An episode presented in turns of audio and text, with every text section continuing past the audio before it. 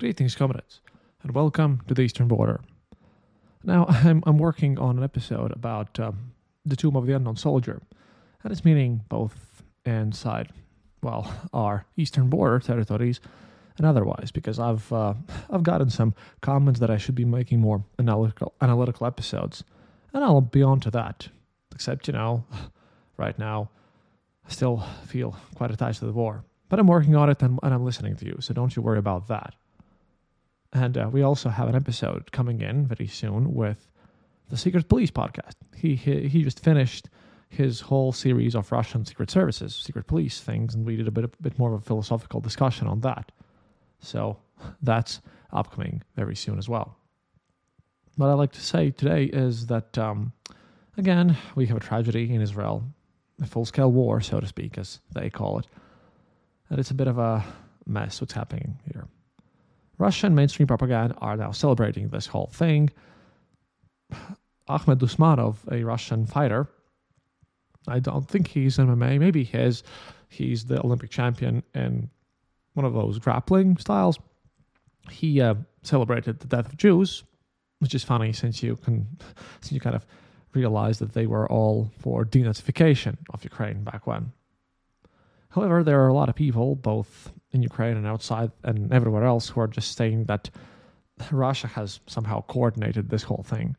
Mostly Russian opposition journalists. By the way, we'll get to them as well later on. We have a, I have a weird debate to comment on today, but um, yeah, I, would like to put this one to rest. Uh, Putin might do many things, but organizing Hamas attacks, he benefits from them. But I don't think he really did this specific one. See, the thing is, they did have fun little activities around with with um, with Hamas and with Taliban and everything. For one, Russia does not recognize Hamas as a terrorist organization, no matter what they have said before and everything. And uh, they've been they've been in official visits to Moscow. They have been working together, but I really don't exactly know how how close they are really. Russia was involved in negotiations in the Middle East, uh, by the way, uh, trying to get itself sorted out, and but they weren't as close. And who knows how they're feeling about all the situation because, well, Russia could benefit, but I highly doubt Russia did this at this point. Certainly, there could be some Russian money involved into this matter, Russia could have sold some weapons, but not because of this attack, just because that's what just they they basically do. And well, we shouldn't be taking all this way too lightly. What should be taken seriously, however, is that um, an unprecedented number, as reported by United 24 Media, number of freight cars, at least 73, were, report, were recorded at a railway facility in the city of Tumangan near the North Korean Russian border. So there's movement happening there as well. This might be like South Korea, like North Korea has started to supply Russia with weapons and ammunition. And then, you know, quite probably Russia has just sold it to Hamas because someone needs to work with them. I mean, with Russia at this point, which is a bit iffy. But currently, yeah, it's a, it's a bit of a mess. And just to finish this one up, because I really don't feel like I have the capacity and the skills needed to talk a lot about this whole Israel situation well, we have uh, thankfully our friend of Igor Girkin, Maxim Kalashnikov, who decided to chime in about this whole situation. And he also comments about how the Russian propaganda are reporting all this stuff and what's going on there. Quote The Russian Federation, and this is from Maxim Kalashnikov, is not a subject in the current circle of global chaos. Propaganda can shout as much as it wants about a masterly geopolit- geopolitical game, but in reality, Moscow is like a sliver of events. Yes, of course, the West will be distracted from Ukraine for some time. Yes, some cream of the crop will come from rising world oil prices, until this rise sends the global economy into a severe recession. But, first, the Russian Federation is completely unprepared for the impact of a global economic downturn if it happens due to rising energy prices and depression in the American economy. Russian budget revenues will fall sharply, but industrialization, meaning the ability to live not only from raw materials, has not been carried out since 2000 the entire economic policy of the state is aimed at strangling non resource production. The release of weapons is an exception, but you can't go far with one weapon.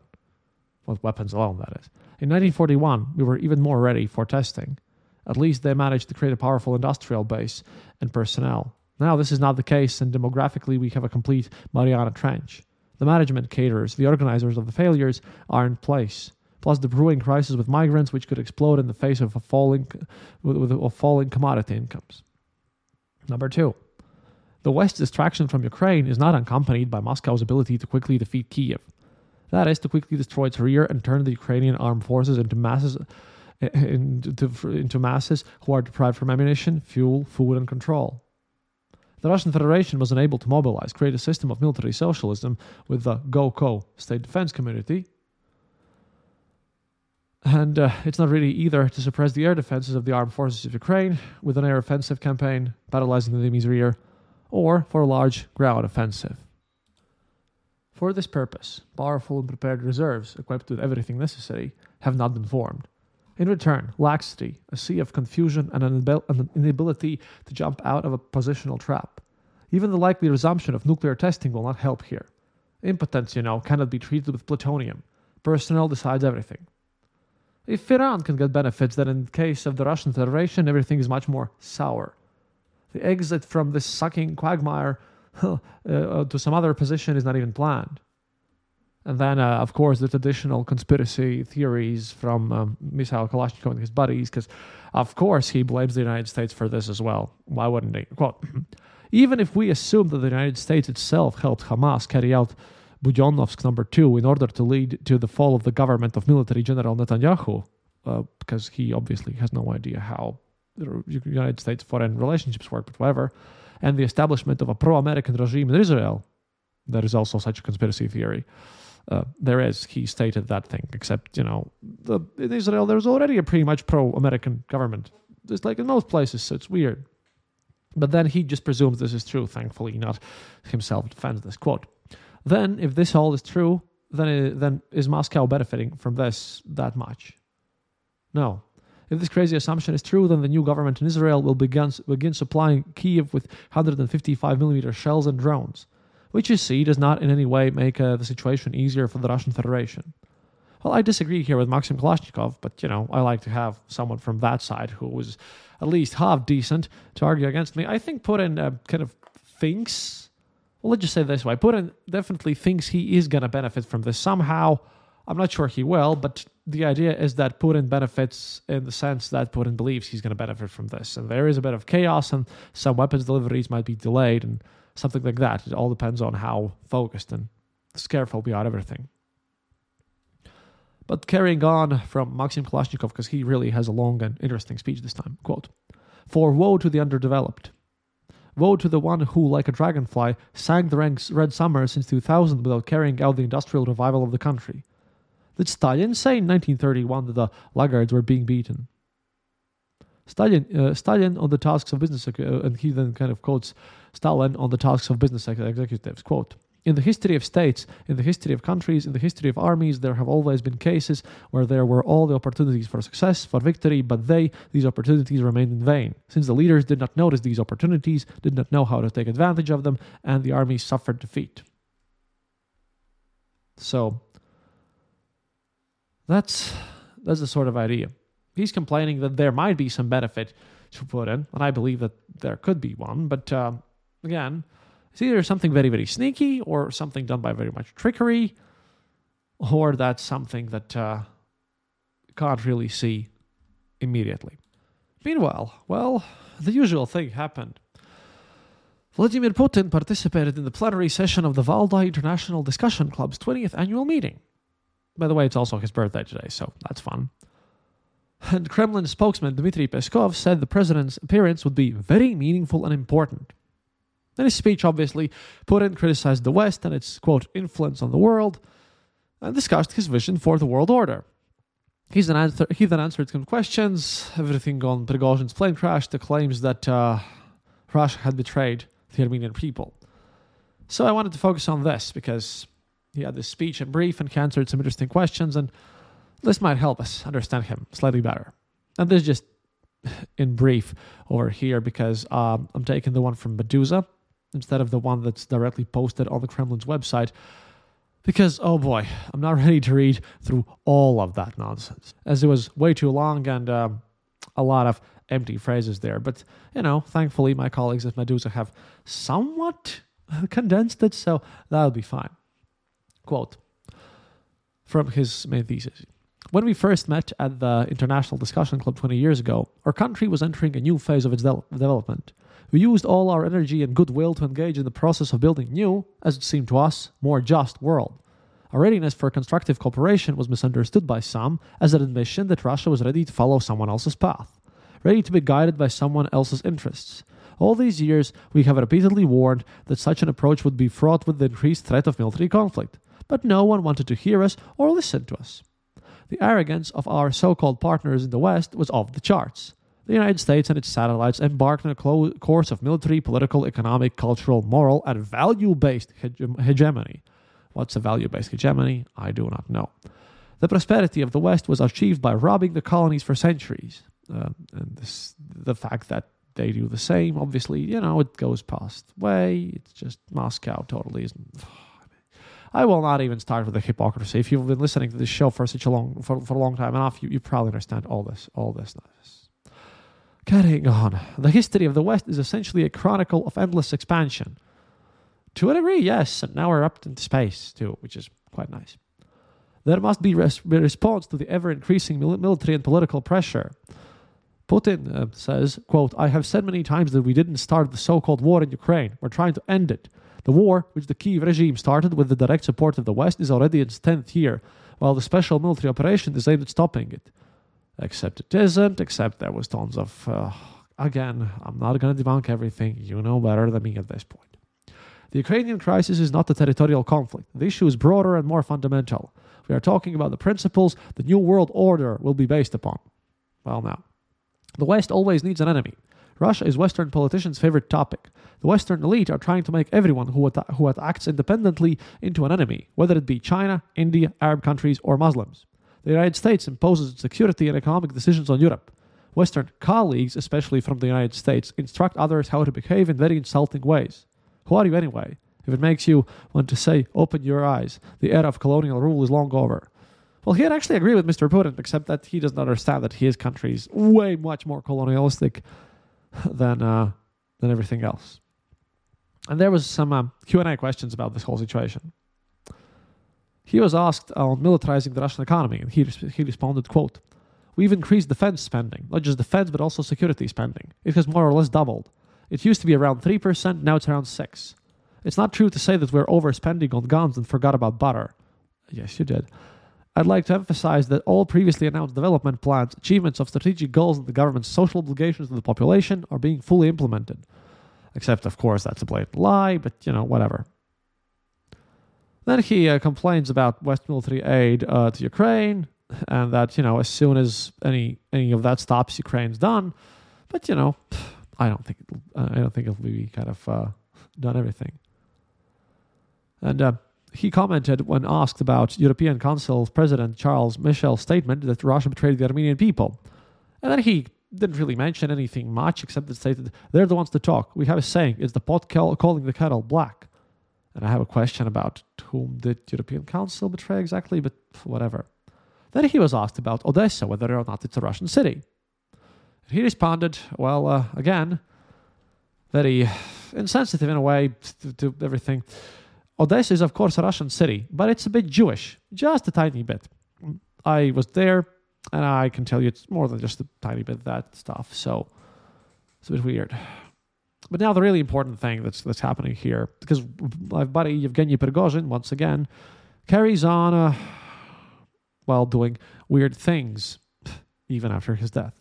He was asked about Yevgeny Prigozhin's death, of course, and uh, he responded the following quote: "The question of what happened to the head of the private military company is probably in the air." The head of the, of the investigative committee told me the other day that grenade remnants were lodged into the remains of the bodies of those killed in the plane, crash. There was no external impact of the jet. It's an established fact resulting from an expert probe conducted by Russia's Federal Investigative Committee. Unfortunately, there was no examination for the presence of alcohol or drugs in the blood of the deceased. Although we know that following certain events, the FSB searched the company office and discovered not just $10 billion in cash, but also 5 kilograms in cocaine. In my opinion, such an examination should have been done, but it wasn't. Now, let me tell you, the examination of uh, if someone dies with, their blood, about the, the alcohol and everything, yeah, that's the first thing you do. Except that, obviously, uh, really, nothing exactly came from this. And yeah, you should have done this investigation, but we didn't. Whoopsies, the one time when you actually needed to do this stuff. So, coke and hand grenades, isn't it? Kind of, kind of stupid. I mean, this is just insane. And now, well, obviously we have a reaction, which also is interesting because I want to tie down these ties with Prigozhin. See, Putin's version of everything that killed Prigozhin mirrors what Telegram channel MASH, was totally pro-Kremlin, and the newspaper Moskovsky Komsomolets reported the day after the crash, and just this was widely known. They they were the ones who wrote about careless handling of ammunition and and, and all the cocaine and everything. It's just insane. Now, that's the thing.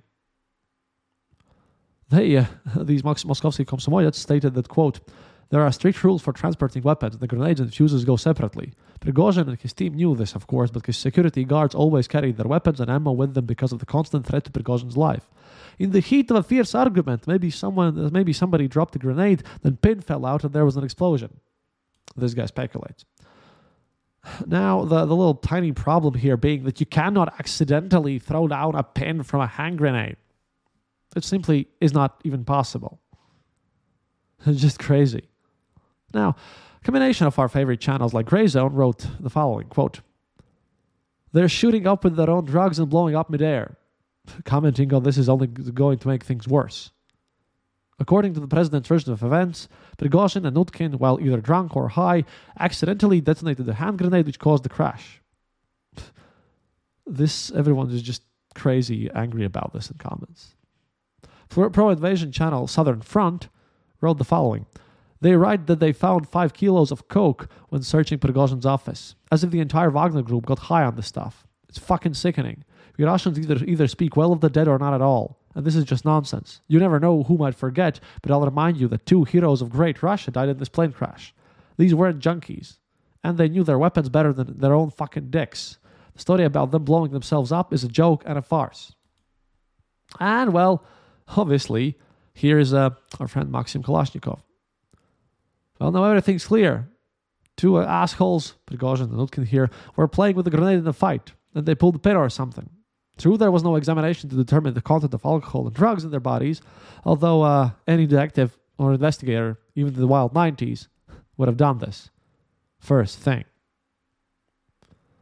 Now, the thing is, with, with all these other things that happened with, with all this statement and what, what's going on there, the problem is that, uh, you know, this is a little interesting thing here. Just a, just, just a, just a tiny thing that I, I it keeps nagging me no one at all really goes hard on criticizing Putin. No one says, no one really says much about about that. Well, except Maxim Kalashnikov, but he always does that. I highly, you know, I, am kind of surprised that he himself hasn't been arrested as uh, Igor Girkin has. But that's a mess. That's just a mess that uh, they that they basically just carry on, and they haven't really done a lot of uh, a lot of situation here. However, well, we have a bunch of bunch of weird situations here about everything that's that's going on. And well, I kind of think that this might be tied together with the events in uh, Israel as well. Because I, like I said, I don't think Putin organized this, but he's trying to get some benefits out of the situation. I wonder how he didn't make more anti-Semitic comments, knowing that he did so way before. And now to put everything else in the context, there was an Igor Girkin letter that I missed. I mean, seriously, I, I read those, but I somehow missed this one, and I read it today, and I hadn't put it on um, I hadn't put on this one. I only put one about Karabakh, but I hadn't really mentioned this one. So I'll uh, put this one in, in, full because once again, hey, something new from, well, our best nemesis, Igor Girkin himself. Oh, yeah, but before I do that, thank you to everyone who's our Patreon of our show. If you would like uh, to support the show, please consider going to patreon.com slash eastern border and, you know, becoming our patron. And you can also join our Discord. That's not for patrons, just for everyone. Or if you'd like to just support the show with a one time donation, you can just go to the easternborder.lv and click the donate button there. Note that in the easternborder.lv site and for my Patreons, all the shows come out without any ads. That is, well, without those little things that Acast likes to stuff in there, which, you know, some people might find annoying. So, hey, you, it would be better for you if you just go and listen that there and support the show because I'm not a huge fan of my old ads as well. This came, by the way, um, the letter, which I'm going to read to you now because I still don't know much about uh, much about the whole monetizing thing. But the letter that I missed was how Putin, sorry, how Girkin on 29th of September analyzed the situation, the political one, and his situation with the fronts and, and everything. And uh, well, the reason why he wrote this was because of uh, Putin's meeting with Yevkurov and Troshev and the statement of the defense ministry that the defense ministry has no plans for mobilization activities. And, uh, well, additionally, this was written at the point where Girkin thought that the United States assistance to maintain uh, maintain Ukrainian combat cap- capability would be kind of lowered, and that, that he noticed a narrowing and changing the directions of Ukrainian attacks, shifting efforts from areas where strategic successes were possible theoretically, such as Mariupol, Melitopol, Berdyansk, Mariupol, to the areas of Donetsk and Bakhmut and, and everything. Quote, the situation on the front at the moment, a strategic stalemate. Ukraine is unable to regain the lost territories with its own forces, while the Russian Federation is unable to clear the DNR, Kherson, and Zaporozhye regions from the Ukrainians. Actions of the Russian Federation. The Kremlin has decided with 99% probability to freeze the war until the elections, i.e., until March 2024 no actions related to a significant strengthening of the Russian Federation armed forces capable of seriously aggravating the social, economic, and domestic political situation in the country will be taken up until spring. The armed forces will continue their strategic defense on plus or minus existing borders, having as its only task to prevent the deep breakthroughs or sensitive operational successes of the enemy. The question of what will be the strategy for the next spring summer campaign was put aside in uh, the box of long term problems perhaps in the hope of some events in the Ukrainian camp, which will ease the foreign policy, which will ease the foreign policy of the Russian Federation. You know, what if Trump succeeds or, or the like? That's what Girkin says. And uh, he is commenting now on on everything about U.S. and NATO. I can easily skip that part really because again, he really wrote this at the point where everyone thought that the United States will be basically just uh, quit doing everything that needs to be do- needs to be done. And uh, the part from this that I want to read is, is the following quote: "The United States is more than satisfied with the continuation of a sluggish war with no preponderance on, on either side. The, the, the Russian Federation, Putin, is not ready to put everything on the line. Awesome, that's the way we planned it. Let him weaken little by little, then we won't be in a hurry." It's this position that explains the significant reduction in the amount of aid to Ukraine. Well, that didn't happen, so that's uh, that's nice. However, again, he just shows the real fear that these pros and war patriots have with um, the whole war situation and how they feel that things are going to go. Quote, I assume that a major military success in Ukraine, which he puts in air quotes, seems unnecessary and even maybe dangerous for the United States right now, because it may provoke the Kremlin to raise the degree of confrontation and any decisive actions in preparation for the liquidation of Ukraine itself, because he thinks Americans want to destroy Ukraine in general. And here he's mistaken because he's been sitting in the prison for such a long time. No, Russia cannot increase the, increase anything at this point. They can maybe sort of maintain what they have, but an increase seems to be very unlikely. And uh, getting gone from what he writes. And this may be in the long run uh, affecting the situation in the United States and NATO itself, for which Washington is not ready now. Therefore, the logic is as follows We will feed Ukraine a little at a time without scaring Putin, who is still relatively firmly seated and in control of the situation. We will give him the impression that we are close to surrendering Ukraine and are tired of war. When the time comes, we can easily ramp up supplies in a matter of weeks, while the Russians would need many months of preparation for a full scale offensive. I believe the United States position is being lobbied covertly and overtly in the Kremlin by numerous supporters of reconciliation at any cost, i.e., surrender. All of them have stayed where they are. The official propaganda screams to the population of the Russian Federation that there will be no personal changes before and after the elections. And given the current uh, situation, they should not be expected from the word to go. And then he draws some conclusions. The Kremlin has completely lost, or even deliberately ceded, its foreign policy initiative and it's waiting for the weather, as it allows VIP officials to take it easy or do nothing at all, which they do masterfully. In the United States, NATO is in no hurry to go anywhere, and no one is interested in the option of so called Ukraine. For the coming months, probably, probably for the fall winter campaign, Girkin here predicts position battles without significant changes in the strategic situation. Individual operations are possible on both sides for propaganda purposes. About, you know, he just explains how, you know, Russian Federation can state that they're advancing and that Ukrainians can claim that they've gained some stuff, but not much else, according to Girkin. Mutual exchange of blows on rear areas and infrastructures will continue and will increase. Its tension depends only on the scale of munitions productions in the Russian Federation and on receiving them from NATO for Ukraine. Bloody pull push, about which, as the main danger I warned since the fall of 2014, has become our non alternative reality. Unless a miracle happens, it will almost inevitably lead Russia to disaster and disintegration, in whole or in part.